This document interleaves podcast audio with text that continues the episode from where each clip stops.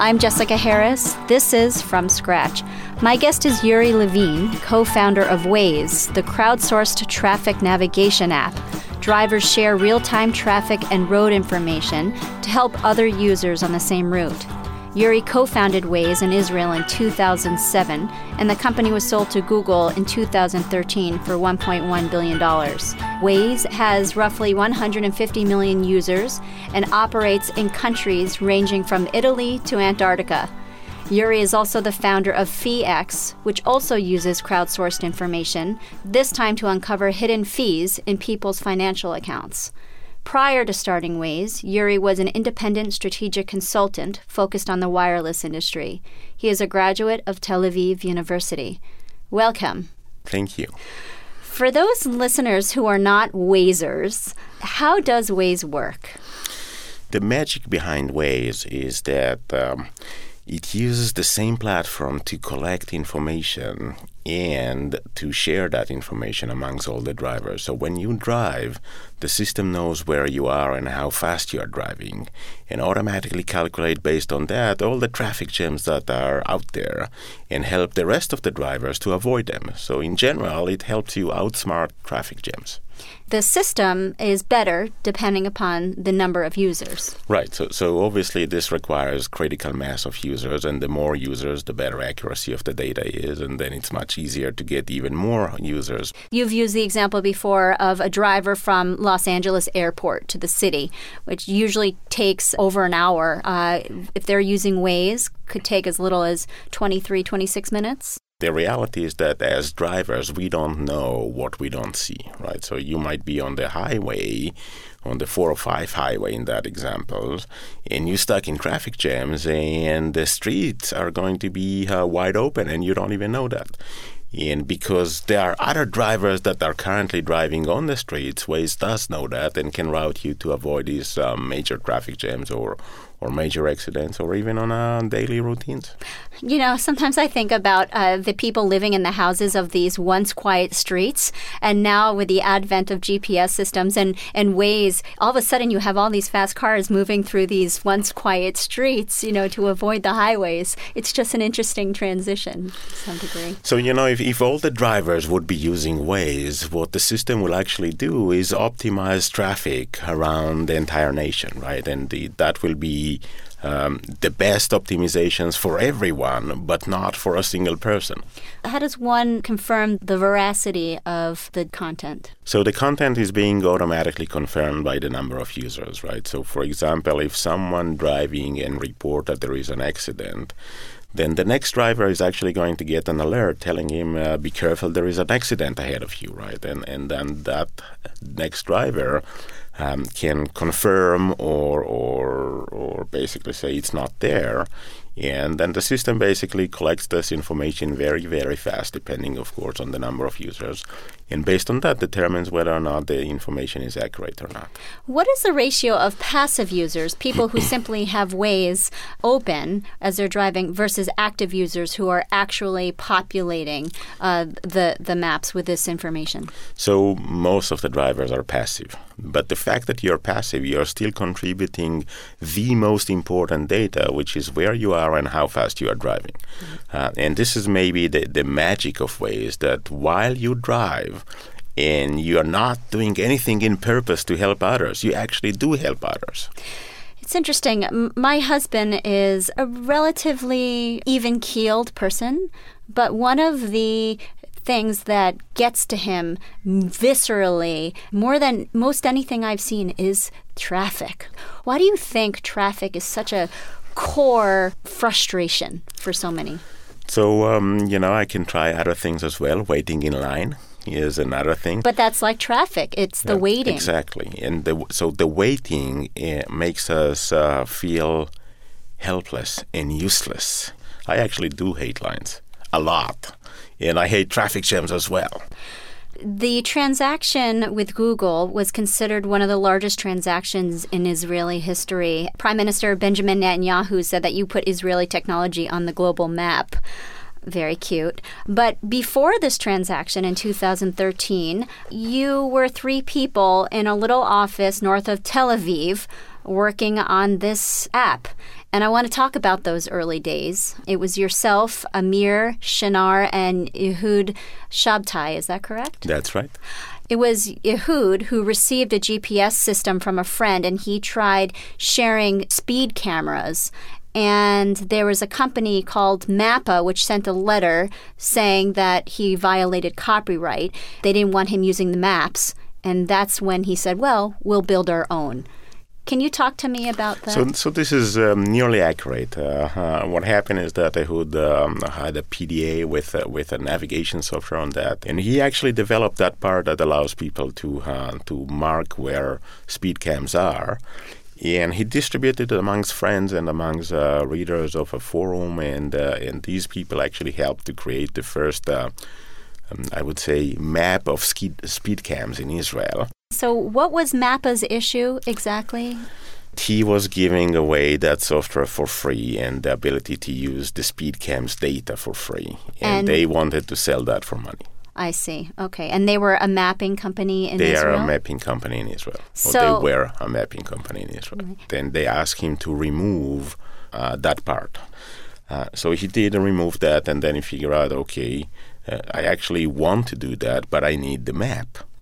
And so maybe the same way that the user helped me to create a map of speed cams, maybe they can help me to create the map of Israel. So, ironically, their cease and desist letter helped to fuel the germ of Waze, right? Yes, exactly. And the first version started with a blank page, or with uh, actually borderlines of Israel. And when people started driving, they actually created the roads on the map and if people are if there are 100 people going into one direction and there is no one going the other direction that uh, that the system automatically detects that that will be one way street when you talk about starting out with a blank map of Israel and people populating it uh, using the app, who were those initial people drawing the maps of the roads in Israel?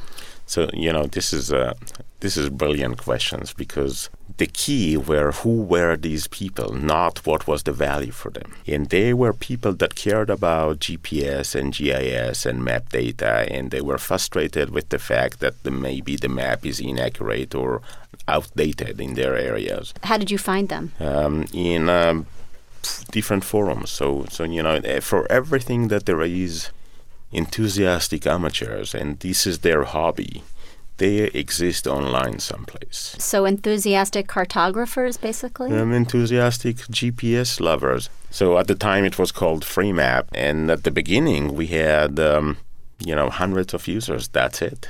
How about yourself? Would you and Ehud and Amir drive around in your car? All of us did, and and, and you know that was funny because uh, when you realize how the system works, and you really you're driving around and you see that there is a street out there, out of the window, and it's not on the map. And so immediately you, you turn into the street and you go back and forth a few times in order to create that road on the map. Yeah, and that was pretty annoying for the family. Tell me more about that. You have five children. Were they in the car with you? So sometimes some... it was my uh, ex-wife. Sometimes it was my ex-wife and some of the kids, and they were annoyed by the fact that uh, you know you are wasting their time and driving around uh, and with no purpose you know, in the same fashion that uh, no one likes to waste their time. They didn't like to waste that I am wasting their time either.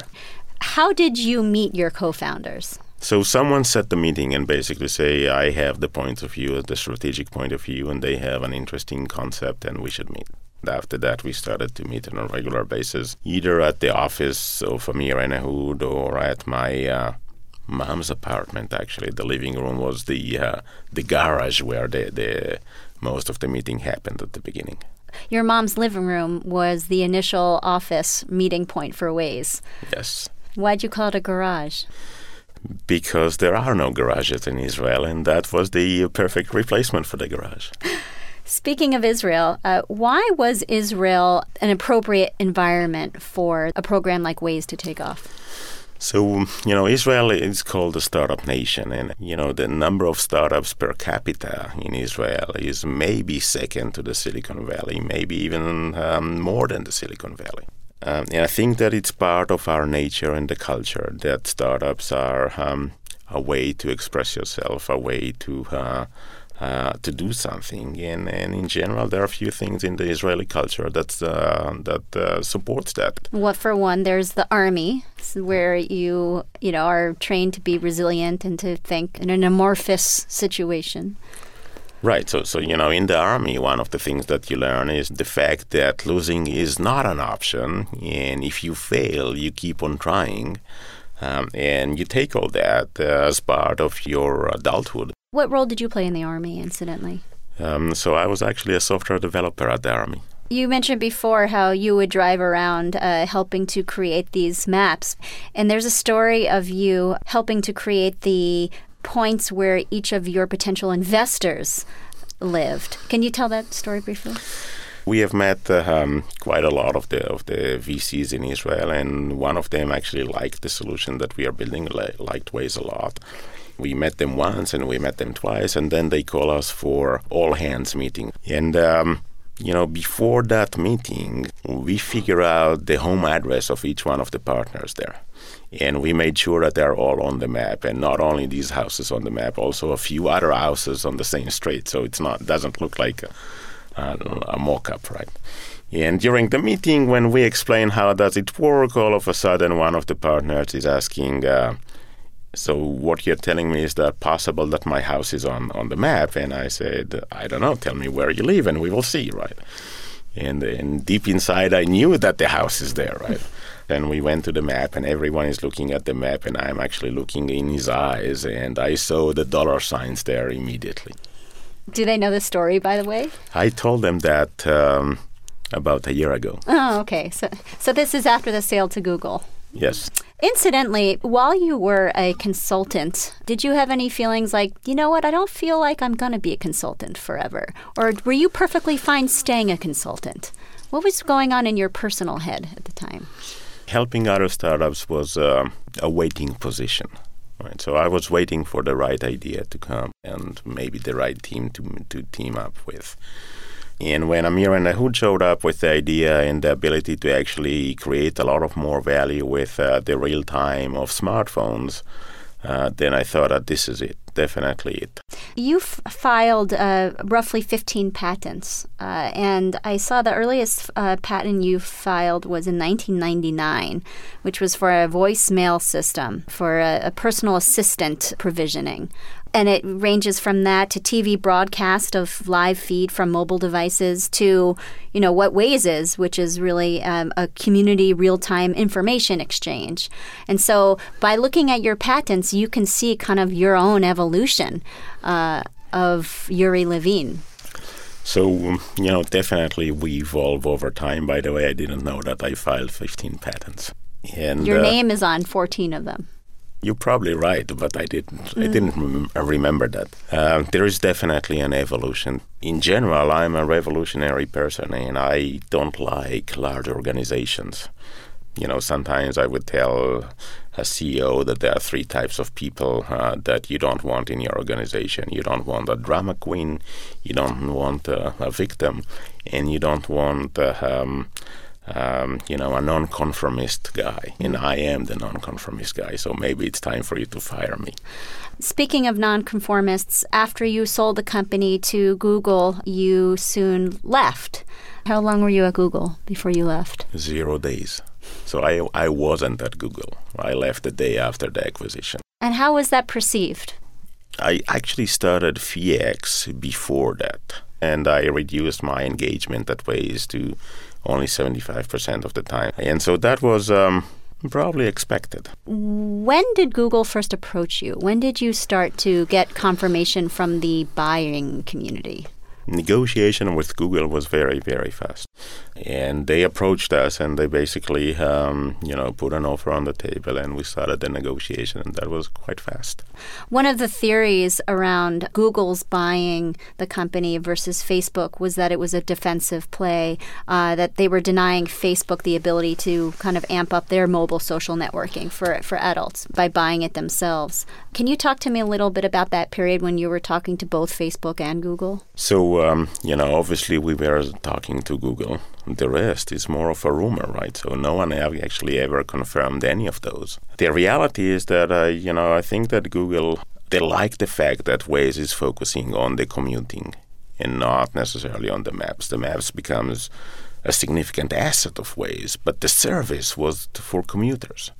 You know, that was probably the most appealing thing for Google at the time.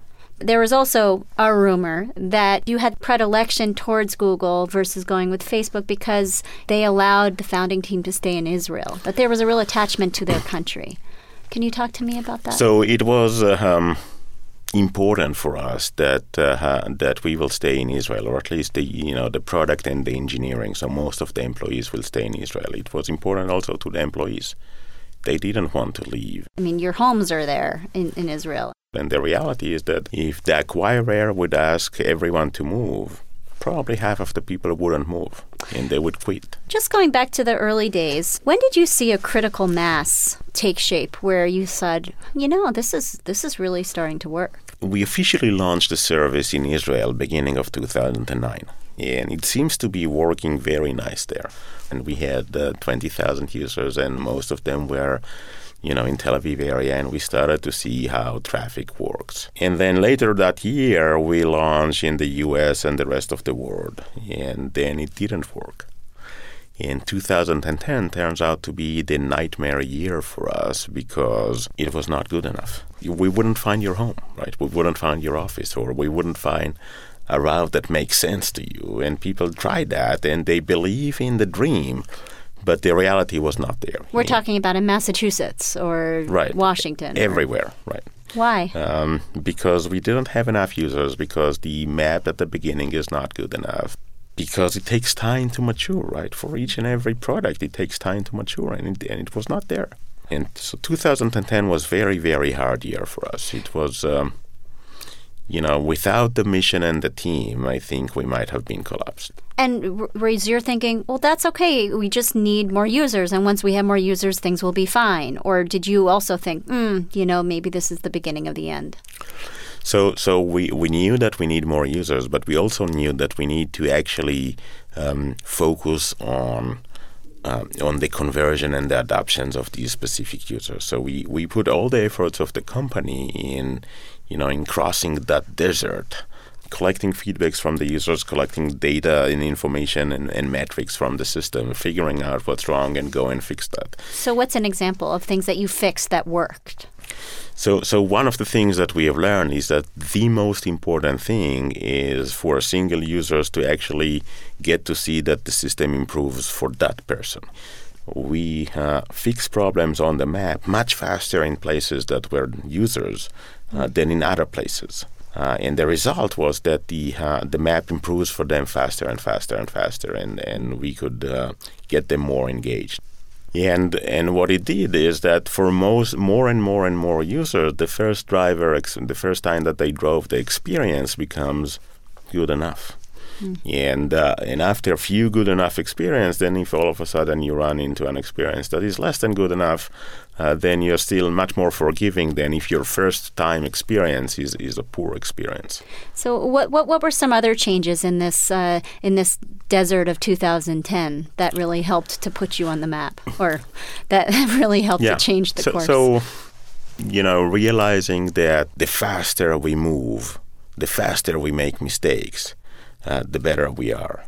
Doing that, and, and by the way, at the same time that we were still unsuccessful here, we have started to see some places um, that are ramping up. Uh, so maybe uh, a few places in Latin America and maybe a few places in Europe that uh, all of a sudden they were they were small enough that that uh, we were able to create the critical mass there. And how about the capital that you raised? How, how much capital did you raise from venture capital? So on 2008 we raised uh, 12 million dollars, and then uh, 2010 we actually approaching the point of time that we need to raise additional capital, and it's not working good enough, and that was hard. That was uh, you know, if you think that uh, the first round was hard, that was much harder. And eventually we were able to raise that fund. Uh, it was led by Microsoft at the time. For how much? Um, Over how much? Twenty-five million dollars. Uh-huh. So, so we raised uh, um, a lot of capital at the end of 2010, uh, and then moving into 2011, all of a sudden the dots were connected, and all of a sudden uh, we turns out to be good enough even in the U.S. and in a few places in Western Europe and so forth. And uh, and then somewhere in the middle of 2011, we raised additional capital from um, Horizons and uh, Kleiner Perkins. So you you just made it over the tipping point in a way, uh, where Yes. things were were working just well enough, right? Yes, one step at a time, and little steps at the beginning, and then it, it started to accelerate. And at the beginning of 2010, user feedback would sound like, uh, I really like the idea, but it doesn't work in my place. Towards the end of the year, we are starting to see more and more people that are saying, hey, this is working, and it's actually you know, tell me that there is a traffic jam, and the traffic jam is actually there, right? And and so um, a lot of uh, eureka moment, aha moments that we have heard from users, which was the um, I think the key driver. Uh, for us to realize that we are on the right path. And what was going on in your personal life at the time while this is going on professionally? You know, when, when you go into the journey of a startup, one of the things that you don't realize is how much you're going to sacrifice. You know, you believe that you're going to change the world, and this is becoming the most important mission that you have in your life at this point of time, right? And obviously, if this is the most important mission, then uh, the rest of the missions don't get the same attention. You went through a divorce during this time? So I went uh, through a divorce in 2013. I'm Jessica Harris. You're listening to From Scratch. My guest is Uri Levine, co founder of Waze, the crowdsourced traffic information service that gives users real time data so they can better navigate their driving route. Waze was sold to Google for $1.1 billion in cash in 2013. Uri is also the co founder of FeeX, which helps users uncover hidden fees associated with their financial accounts through the use of crowdsourced information. I want to talk about the art or the icons, the look and feel of Waze, which seems in a way cartoon or childlike, and like with the cloud like figures moving around. What was your thinking around the look and feel of it? So one of the things that we mentioned earlier at the beginning, it's harder because the value is not there, and therefore we build some gamification into the application. So you collect points and you collect uh, goodies along the, the route that you drive. And for many of the drivers, that was interesting enough to keep on driving, even though that maybe the route is not perfect, maybe the map is not perfect. We would use that in order to, um, you know, send people to areas that needs more drivers, and we would, you know, populate them with uh, um, with goodies on the road. So as you drive them, you actually collect more and more and more points. Because it does look like an adult Candyland in a way. Yes, to an extent. And that was on purpose to create kind of the gaming feel to incentivize people to stay with the program. Right. That was, but the, the the the idea was that will help people to use the application more, even when it's not perfect. You mentioned before that your first meetings were in your your mom's living room. What would your mom say about Uri as a child? You know, you mentioned that you're a nonconformist. What were you like growing up? Nightmare. I would be skipping school. Terrible kid, terrible teenager uh, that uh, is very hard for you to deal with. But for my parents, they actually there was a better recognition of the type of person I am and the fact that uh, there are good advantages out of that. What are some examples of nightmare? Like uh, the, the the principal or the the teacher would be calling my parents and uh, and asking where I am, right, or complaining about what I've done. You know, Like so what? Let's see, um, uh, driving without a license uh, for many years, disappearing from school for a period of times, like um, arguing with uh, teachers and everyone. And did you feel like you were a nightmare in real time or in retrospect? in retrospect, definitely. You know, at the time, I thought that you know this is who I am, and, and I'm no different than the rest of the kids, even though that maybe I am, but uh, but you don't see that. You spent zero days at Google, as you said, before working more full time on FeeX. And you had mentioned at some point that in 2009 you lost 20% of your portfolio, only to realize that you had to pay on top of that a 1.5% management fee. Uh, and that was, you know, one of the one of the points of hurt for you to start this company. Can you talk a little bit more about that? So, so 2008 was terrible year on the market, and I've lost on my um, study fund uh, 20%. Uh, and in addition, they charged me 1.5% management fees. And, uh, and I called them up and I said, look, I'm uh, frustrated, right? Uh, losing money is something that I can do by myself, right? I don't need you to lose my money. Um, and but you also charge me one and a half percent. And what they did, they refund me the fees. And so initially, I was very happy with the fact that at least I recovered some of the, the losses, right? But then I started to ask myself, why are they doing that? And I started to ask my friends how much fees you are paying and they didn't know. None of my friends actually know how much fees they're paying. And then I started to realize, hey, it's a big thing here. If no one knows, and these are all smart people, and these are all adult people, and they should have known, and they don't. And I didn't know either. Um, and so that was the initial uh, thought around that, um, that uh, um, maybe there is something that can be done. And uh, it was only until um, 2011 that I actually found the time to start uh, building FeeX. So that was, you know, the, the first indication. The second indication was uh, I was starting to explore how much fees I'm pay- paying at the bank. And again, I started to ask my friends, and one of them told me that they get 90% discount on the bank fees, but I shouldn't be telling that to anyone. And I asked him why. And he say, you know, the bank told me not to tell anyone. This is in Israel. This is in Israel.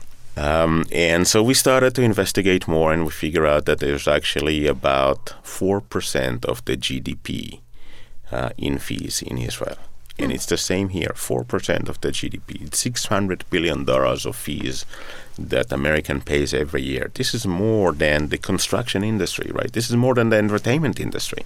It's like an industry by itself which is only fees. And by the way we don't disagree that there shouldn't there should be some fee. It's just that people should know what the fee is, right? I mean, because there are professionals do, doing some management of your money and should be remunerated. But you're talking about it's egregious that you don't know sometimes what the fees are or that they're too high. So definitely there should be some sort of fees, but they should be, you know, mentioned in dollars, not in basis points or X ratio or other term, terms that you don't even know you know, I, I'm pretty sure that if we will walk uh, throughout this floor and we will ask people how much fees they're paying, they wouldn't know. And the reality is that an average American is going to lose about one third of their retirement saving in fees. Hmm. One third. And what has been harder for you than you thought about FeeX, this you know, the second time around?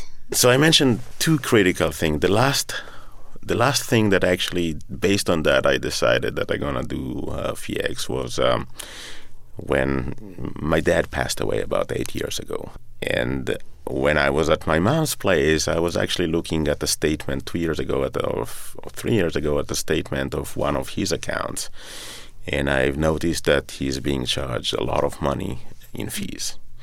And I called them up, and they said. Um, uh, we would like to speak to him. And I said, you know what, I would like to speak to him as well, but this is going to be very hard. Um, he died a few years ago. Right. And, and then they said, okay, we cannot give a discount to someone that already died. And I asked them, are you sure that you can collect fees from someone that has already died? And we had three weeks of arguments, and eventually they refund the fees and discounted moving further. And I say to myself, you know, if it's not for us, I'm going to do that for our parents. On a lighter note, you like to ski. A right? lot. Tell me about that. I like the speed. You know, I started, you know, I started late. I started only when I was 20 something. One of the things that I've promised myself is that after the acquisition, I'm going to go for the whole season skiing. And I didn't because that was after I got divorced and I didn't want to uh, be away from the kids for that period of time. So last year I was uh, skiing about eight weeks. Mm. A week of skiing, a week at home, a week of skiing, a week at home. Where do you go? Um, usually the Alps, but mm. I would go anywhere, anywhere that there is good snow. What else brings you joy? Um, so I like to play basketball. Um, and I'm riding my bicycle most of the time. That's because I hate traffic jams. Thank you very much for joining us. Thank you. My guest has been Uri Levine, co founder of Waze. I'm Jessica Harris. This is From Scratch.